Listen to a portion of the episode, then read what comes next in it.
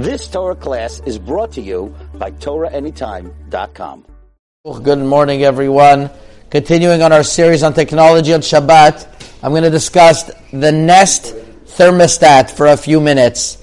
In order to understand if you can have a Nest thermostat in your house on Shabbat, there's one important and very subtle concept that I want to explain regarding the halachot that we were speaking about, which is davar she'enu mitkaven, something that we don't have intention to do. If it's going to be a pesik reshe, if it's for sure going to happen anyways, we wrote, we said is forbidden because since it's for sure going to happen, the result is connected to the action. Now, what's a classic case of davar she'enu mitkaven?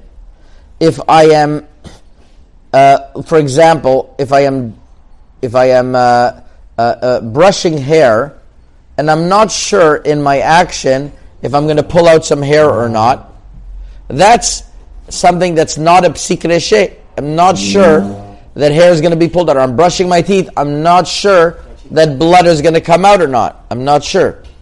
What happens if the result is sure, but you don't know that the result is sure or not? It's called a safek psikreshe. Is that the same thing? Let me give you an example. If some, we know that you're not allowed to trap on Shabbat animals, trapping flies as well. if you have a box and there's a bunch of flies that are around the blo- box, it was uh, it was some moldy food or something. There are fleas inside, so you want to close the box. You're not sure if there's going to be bugs there or not. You're not sure if there's going to be fleas there or not.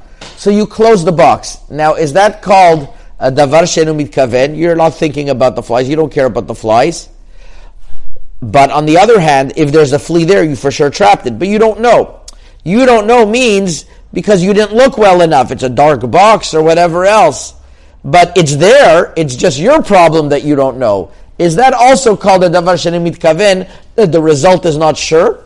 Or you could say the result is sure. It's your problem that you don't know. Very relevant question in different cases, and I'll give you I'll give you the the basic background is the Taz one of the great commentaries, the Turei Zahav in Siman Shin Zayin, on this exact case of the flies in the in the box, says such a case would be allowed. The Holy Mishnah Brura, the, the Chafetz Chaim, discusses this in the Biur Halacha, Shin Zayin, Dibura Matchil Velachen Yesh Zaher. He brings proofs back and forth.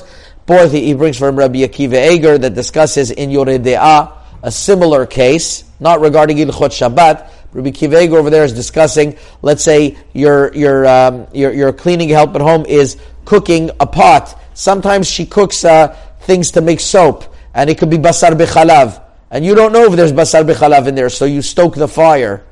So, the, and you made bishul. You're not allowed to cook basar bechalav if you're not going to eat it. So she was making something to do with uh, animal fat and butter, and you don't know. So you don't, and you didn't think about it. You don't know, but the pot knows. So Rabbi Akiva Eger said it was Asur. So the, the Mishnah Brura says, you see from here, not like Rabbi Akiva Eger. He brings a proof. Like Rabbi Akiva Eger, he goes back and forth. So, at the end of the day, the Mishnah Brura says that if it's a dirabanan, we allow a safek psikreshe. And that, that's indeed a lot of the Sephardic poskim as well. Rav Ovadia Yosef in the Sefer Taharat HaBayit, Chelek Aleph Amud Nun Amud Dalid also agrees that it's allowed me'ikaradin. But for sure on the dirabanan, we take on that it's allowed. Now let's get to the Nest thermostat. It's a complicated device that you have to know about, but it's something that is it's something that's very relevant. What happens by the Nest thermostat? You have a you have a thermostat that number one is if you buy it, there's one thing that you have to do before you do anything else. Is as soon as you pass by, it turns on.